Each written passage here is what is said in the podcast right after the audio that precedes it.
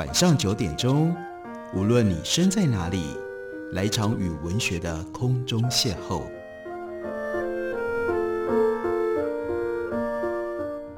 杨照谈书，邀您一同遨游文学世界，认识古今中外的经典之作。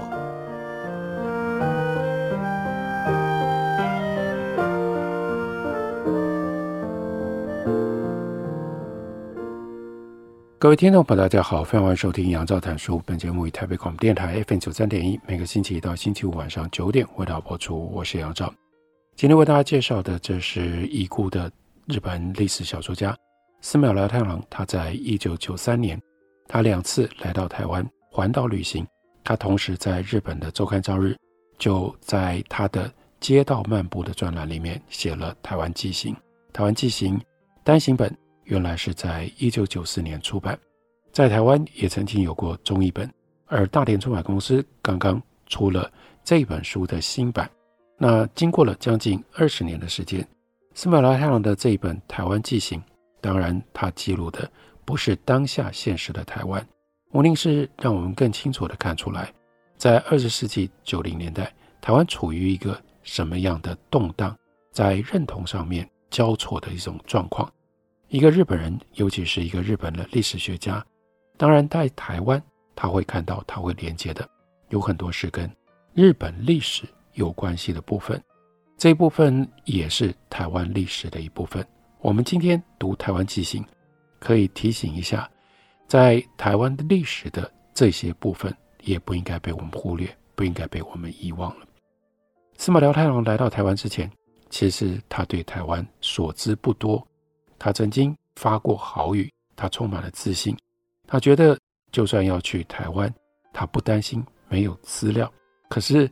到后来他就发现这个豪语的背景，也就是日本是这样的一个图书的大国，而且呢日本有这么多翻译的书籍，怎么可能找不到跟台湾有关的资料？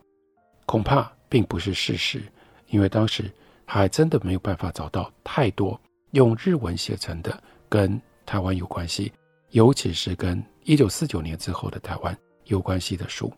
所以他很努力的找，那找到的呢，能够读的他都尽量读。所以台湾纪行另外一部分是帮我们介绍了一些那个时代用日文写如何来介绍台湾，看到台湾的哪一些面向的书。例如说司马辽太郎说，在我的书架上有台湾的谢兴发先生他所写的三本书，其中呢，记述土木工程师八田羽一。八田羽一是一八八六年出生，一九四二年去世。这本书的书名叫做《不能忘的人》，给了司马辽太郎不少的启发。谢兴发呢，他是在战前度过了少年时期，战后苦读，考进到淡江大学就读，专攻日本文学。那谢兴发曾经拜访司马辽太郎，那是六年前的事。那个时候的谢兴发五十过半的年纪，仿佛是从无人岛回到有人烟的地方。为什么呢？因为急着说话，一直说一直说，说个不停。当然这些话都是有意义的话。司马辽太郎回忆说，当我看到这位热情的人把他从车站贩卖店买来的糕饼类礼品捧在双手，准备交给内人的那幅光景，我的眼泪几乎要掉下来了。我读了他其中的一本著作，得知他好像也担任导游一类的工作，因为书里面提到当时前往台湾的日本观光团旅客的恶劣的行径，哎，大概跟实际的情况是相符合的。谢先生谢兴发，他的内心是痛苦的，他爱日本文化，也喜欢日本人，但是现实上来台湾去到台湾的日本人让他失望。结果他好像就是要靠着研究八田羽一来抚慰自己的心境一般，一谈起跟八田羽一有关的事迹，他就情不自禁悲从中来，激动的连声音都高亢。因为要去台湾，他就想也就应该联络一下谢兴发吧。然而台湾纪行在这里有这样的一个悬笔伏笔，有这样的一个悬档，他找出了六年前那些谢兴发所写给他的泛黄的信函，照着信上的号码打了电话，没有人接。等到到了台北之后，再拨电话，仍然还是没有人接。走在台北的街道上，斯妙兰太郎他在脑袋里面开始浮现曾经跟这块土地有过关联的，他最熟悉的，因为他的代表作就是关于倒木、王政复古一路一直到明治维新时代这些日本的重要的历史的人物跟他们的事迹，所以他想到了几个人，例如说乃木希典。乃木希典是具有代表性的明治时代的军人，最早是以野战指挥官的身份来到台湾，那个时候是台湾刚刚成为日本领土的一八九五年。乃木四十六岁，刚升上中将，中将的职位呢是可以指挥一个师团的职位。乃木是在甲午战争的时候与旅团长的职务踏上征途的，战争在很短的时间就结束了。清朝的代表李鸿章来到下关进行交涉，决定了包括割让台湾在内的几个条件。李鸿章则留下了名言，他形容台湾是化外之地，难治之地。李鸿章跟伊藤博文说的是，台湾三年一小反，五年一大反，台湾将要成为日本领土的消息传到台湾，叛乱就开始发生了，其中也有倡议要独立的。作为台湾人，这应该是当然的情感的反应。那时候屯驻在满洲的乃木师团就收到了出兵的命令，他们是在一八九五年九月八号从大连湾出航，到了十月二十二号才进入台南港。这真的是漫长的航程，那个时代必须要花一个半月的时间才从满洲到达了台湾。之后呢，又花了四个月才平定了台湾的局面。日本军的伤亡非常惨重，在五万人当中有五千人死亡，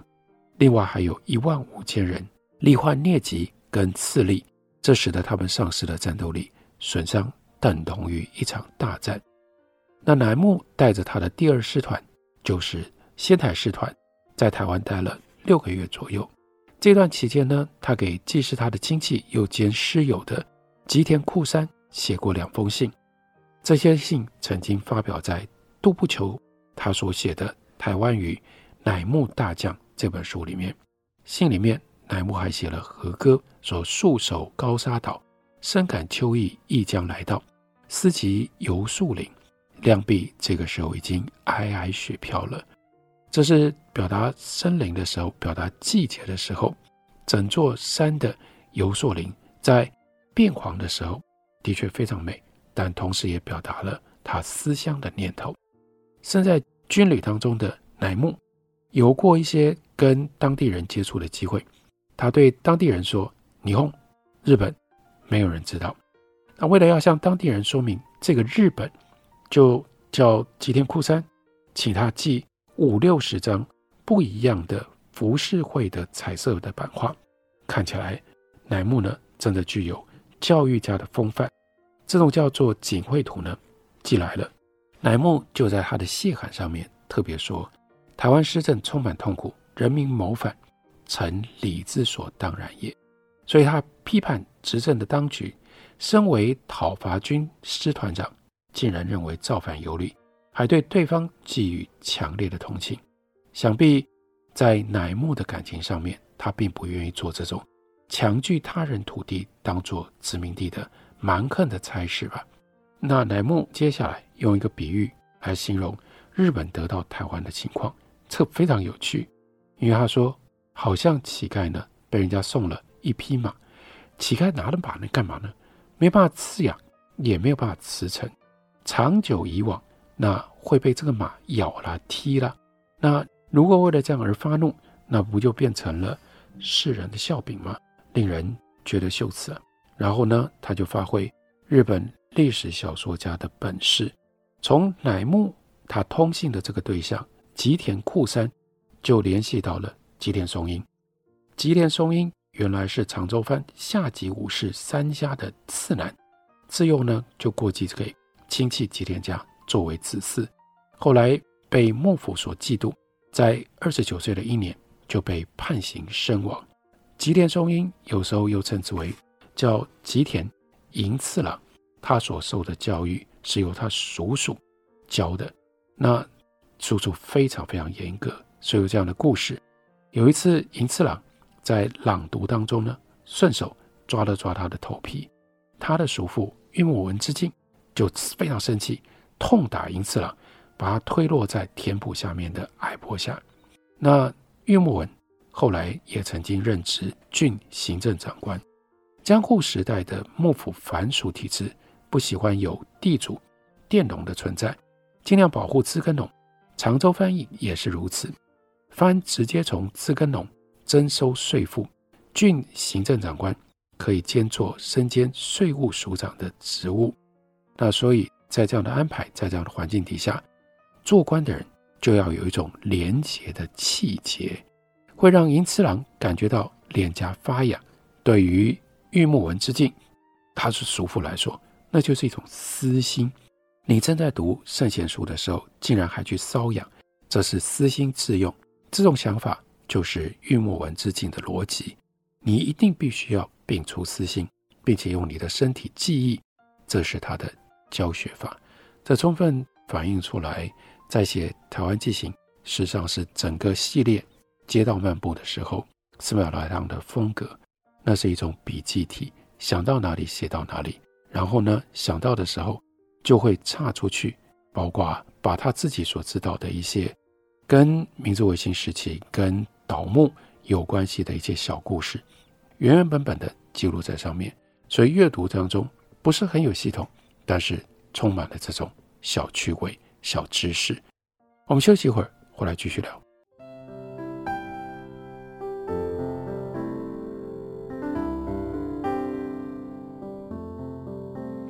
听见台北的声音，拥有颗热情的心，有爱与梦想的电台，台北广播 F M 九十三点一。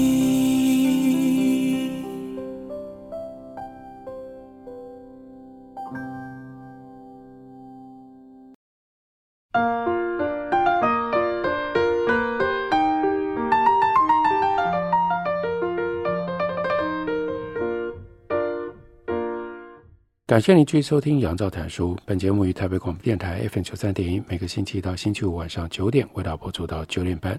今天为大家介绍的是大连出版公司刚刚重新出版的司马拉太郎所写的《台湾纪行》，这是列在他的街道漫步的专栏当中，在一九九三年发表，到了一九九四年在日本结集成为单行本。快要二十年过去了，《台湾纪行》这本书就记录了台湾在将近二十年前非常复杂的那种情况。这本书在当时就曾经引起相当的注意，因为司马辽太郎来到台湾，见到了当时的台湾的总统李登辉先生，并且跟李登辉有一个重要的对谈。这个重要的对谈据说是由李登辉的夫人取了这样的一个对谈的主题，称之为叫做生代台湾的悲哀。所以我们稍微看一下在这本书《台湾纪行》里面，司马辽太郎如何记录他跟李登辉见面的状况。例如说，他是这样开头的：这一天晚上，我接受李登辉先生的邀请，途中路经蒋介石的巨大铜像前，在铜像的底座有“天下为公”的题词，让人觉得相当的反讽。中国的王权从来没有过公，即使毛泽东、蒋介石等人，权力对他们来说就是私物。途中我先到陈顺成夫妻住宿的饭店，他是今晚的向导。然后呢，我到的时候，陈顺成夫妇已经站在饭店的正门了。陈先生展颜一笑，就搭上了前导车。沿路繁华的霓虹灯渐渐稀少，不久进入官邸，我们也没有接受什么样的检查，就在官邸的玄关下了计程车。就从这样关于李登辉，司马辽太郎从“私”这个字发了一段议论。他说，通常称为“禾”字旁的“禾”字，据说是由骨髓结实下垂的样子而来的。接着谈谈“私”这个字，先有“禾”字旁，接下来呢，在古代右边是一个为字，也就是包围的意思。因此呢，私也就是把自己应该拿到的国物包围起来的意思。总之，私者是古代的佃农，把收获交给了地主之后，自己所应得的部分把它储藏起来，这部分是属于我的，这样的意思。这就是私，没有任何说明比这个解释更能够明确表示私的含义。由此也可以明了，今日法律上的私或者是交易上的私，它的真正的意思。相对于意识清楚的私，公这个字它的意义就显得暧昧了。韩非子书里面说，公和私是相反的，但显然太过于简略，最早可能只是笼统地把私收取租税的一方含混说成就是公。礼记里面的公注释里有所谓公者共也，约略跟现代的解释就比较接近了，意指伙伴、社会共存者等等之谓。总而言之，随着进入了现代社会，公的内容也就越来越丰富。义勇奉公的公指的是国家，公园公共厕所的公指的是公共设施。至于公害的公，它的内容则涵盖对于人类乃至于一般生物所造成的危害。一言以蔽之，公应该在私之上，也就是经过了私的群体所商定的事情，或者是私必须要一体来效劳服务的，乃至于有的时候为了万人之幸福而牺牲私，这就是公。但是如果对于公的偏差角度过深，那就会变成法西斯主义或者是共产主义了。儒教的根基在于孝，孝可以说是最辉煌的私，而不是公。包括孝的观念，传统的汉民族，不管是皇帝或者是官僚，或者是对这些人抱持的潜在性敌对关系的人民，都是私。资本主义也是从私出发的。市场经济高度发达的近代资本主义，在一九三零年代，中国呢是在上海几乎萌芽，但是因为战争而凋萎了。那资本主义获得正面的展开，要到台湾，在台湾，资本主义的力量是庞大的，并且还以追求利润的竞争作为目的。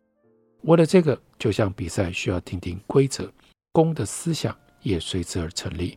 这种情形在西洋来说，可以说是跟基督新教的教义的兴起有密切的关系，这是 Max Weber 韦伯的论点。不过司马堂只是在书里面一笔带过。为什么要讲这些呢？因为接下来他在讲台北的大繁荣，还有台北的自由。他在看到台北基本上人人都可以成为思想家，无论是泛滥的霓虹灯、拥挤的车辆，或者是人潮汹涌的人行道，看了这些就可以感觉到台湾的资本主义正是像少年一般充溢着活力。是不是应该趁现阶段在台湾创造出最早的汉民族式资本主义的良好典范呢？私跟公之间的关系非常的艰难，立国私也，非公也。这句话从哪里来的呢？这是日本人福泽谕吉他在一八九一年他的文章开头所说的，揭露了资本主义的本质。用现代的说法就是，国家是民间为了追求私利而兴起的，不是政府创造的国家。换一个说法，那就是个人创办的企业，而企业跟所有这些组织的总和变成了国家。不过福泽谕吉在这一篇文章里面也说，立国的要素就在于，他特别称之为叫做硬着头皮干的世风。立国的根本在于道德品性，那也就是私如果不高雅，那国就没有办法成立。福泽谕吉的说法是针对明治年代的日本人而发的。那时候的日本，天下国家或者是天皇这种公的意识盛极一时，他们更进而相信私应该是要回避的，是卑贱的，有的时候甚至是不义的。福泽谕吉就特别为什么要标举出私的理念来鼓励那些有这种观念的人。但是假如福泽谕吉是生长在汉民族的环境当中，他一定会鼓励大家对公而不是对于私付出感情。这一大段那就是司马辽太郎他回忆他见了李登辉，跟李登辉讨论的话题。司马来堂的意思是，在台湾发展成为更高度的资本主义之前，如果没有尽速的激发公的精神，那么为数可观的力量它会互相抵消，以至于招来不可收拾的后果。他就觉得说，哎呀，在我面前他觉得他自己有点放肆，因为呢，他是对着另外一个国家的总统讲出这样的话。可是呢，李登辉先生的回答大大的出乎他的意料。司马辽太郎对李登辉道歉，说他自己用这种方式讲讲话有点不得体。但李登辉说什么？李登辉说，司马先生，我到二十二岁为止也是日本人啊。这句话写在司马辽太郎的台湾纪行当中，在当时发表了之后，在台湾引发了大的骚动。因为一个总统可不可以、应不应该承认自己在二十二岁之前是个日本人，这对于当时的台湾那个环境，很多人完全没有办法接受。再怎么样，他都必须说自己是被日本殖民统治的中国人或者是台湾人，你怎么可以承认自己二十二岁之前是日本人呢？但是我们在这么多年之后重读这一段，我们不会再有当时的那样一种辛辣之感，因为这是一个没有办法也不应该被否定的事实。像李登辉他那一代的台湾人，他们活在那样的一种殖民的环境当中，尤其是活在那样的一种政策积极推动的情况底下，他们根本不可能在战争结束之前强烈的意识到自己的民族身份，或者产生民族主义的意识。那个时候他们的生命当中，他们觉得自己应该是一个日本人，甚至努力的让自己成为一个合格的日本人，这是现实真实的存在生存的感受，不应该被后来发生了什么样的事情而硬是去改变原来曾经存在过的事实，这是对于历史最基本的尊重。然后呢，李登辉说的这段话之后，他接着又说，对于殖民地，宗主国总是希望炫耀本国的优越处，英国过去对新加坡如此，日本对台湾也一样。听了李登辉这样的话，以前的日本确实曾经跟自己的国力非常不相称的把台北的上下水道等整治完备，这应该就是一种装点门面的做法吧。当然李登辉先生的弦外之音，好像他指的不完全只是物质面，所以他说，我本身呢，自从接受初级教育以来，一直听老师们说日本人有多么样的高雅，日本人有着多么高雅善良的心，这一点想必指的就是奉公的精神。当然等我长大成年之后到了日本，才知道日本也有各种各式各样的人。这什么意思呢？也就意味着当时在殖民地，你会接受到的是日本人最高贵的那一面，你以为日本人都这么高贵，然后因此你吸收了比真实的日本人更高贵的一些理想，这不是日本的现实。日本本地的人，他们所认识的日本也不是这样的一个日本，这是非常非常独特的被殖民的经验。然后也从这里投射，这是司马辽太郎这本书另外在日本所产生的巨大的效应。他如此说，经李登辉这么一讲，让我感觉到李登辉先生的确很接近理想型的日本人。更进一步他说，完全没有预料到话题会朝这样的方向发展，感觉到有一些狼狈。这意味着李登辉因为他所受的这个非常奇特的教育，活在那样一个二十二岁之前殖民地到了最后阶段日本所施于台湾年轻人的教育，那样的一种把日本彻底的理想化，然后把日本美化，把日本的所有最理想最美好的这一面通通把它整理出来，灌注给这样的一个台湾人。这样的一个台湾人等到二十二岁之后，他离开了日本的这样的一个环境，但是李登辉强调，当年那样一种根本不是事实不是现实的日本的人格的理想影响了他，一直存留在他的心里面。那这是李登辉的自我的描述。可是我们就看到，这就是为什么到后来许多日本人看到了司马辽太郎这样的描述，而产生了对于李登辉一种特别的形象，那就是他不只是一个在台湾争取民主的一个政治人物，而他之所以会有在台湾这种政治的历程，那是因为他抱持着一个理想的日本人的理想，把自己活成一个理想型的日本人这样的一种高贵的情操。因而从司马辽太郎的描述当中展现出去、推展出去，而构成了一部分日本人，尤其是日本政界，甚至包括安倍晋三他自己都承认过，这样的一个形象感动了他们。他们会认为日本最美好的那种政治的理想、政治的努力，竟然不是在任何一个日本的政治人物身上、政治家身上能够找得到，必须要到台湾的李登辉身上来找。这就是我们今天回头重读《台湾纪行》，大连出版公司刚刚出的新版，把这段过程重新理清。感谢你的收听，明天同一时间我们再会。